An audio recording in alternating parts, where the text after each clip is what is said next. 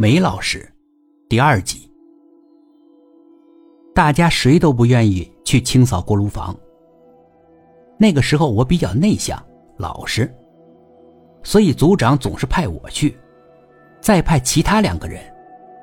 其他的两个人往往都不进去，而是躲到别处去玩，只有我去清扫。好在那个烧锅炉的师傅很随和，每次只是让我象征性的扫一扫。擦一擦，就算是完成任务了。有次我又要去打扫锅炉房，那个师傅没在，却有一个花白头发的人蹲在煤堆旁边，一手拿着煤块，一手拿着放大镜，正在聚精会神的看呢。这个人我不认识，肯定不是学校里的老师。他穿的是很旧的衣服，根本就不像是老师。只见他不时的将一些挑选过来的煤块放进自己的挎包里。那挎包是那种棉布的，上面印有“为人民服务”那种，很旧了，已经被煤染成了暗黑色，并且发亮。我心想：原来这个老家伙是偷煤的贼呀！我要去报告老师，或许还能给我发个奖状呢。但是这个时候，老师大都下班了，我去哪里报告呢？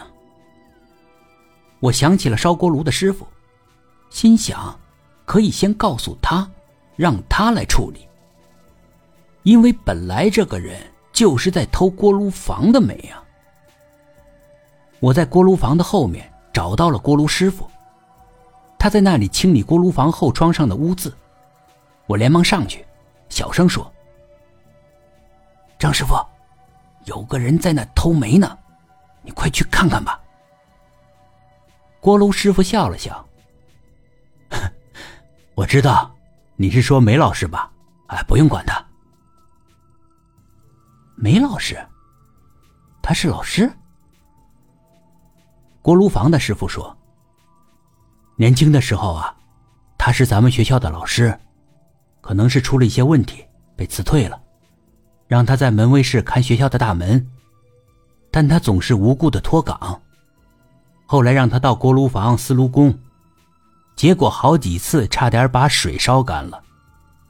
最后呢，只能让他回家了，但工资呢还是会发给他的，当然发的不多，只是发基本的生活费。哦，我刚才要去锅炉房打扫卫生。看见他在那里捡煤块，我还以为是偷煤的呢。他捡了不少了，他都放进自己的包里了，估计得有一两斤了。那些煤很贵吧？他在那里专挑好的捡呢，还拿着放大镜。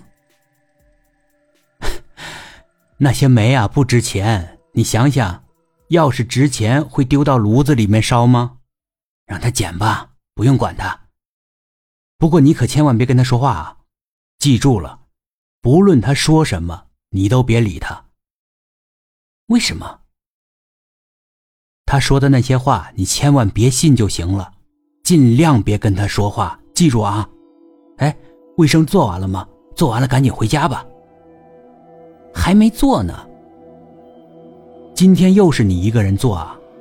哎呀，随便打扫打扫就行了。之前啊，我已经扫过了。你扫几下，就走吧。我说：“好的。”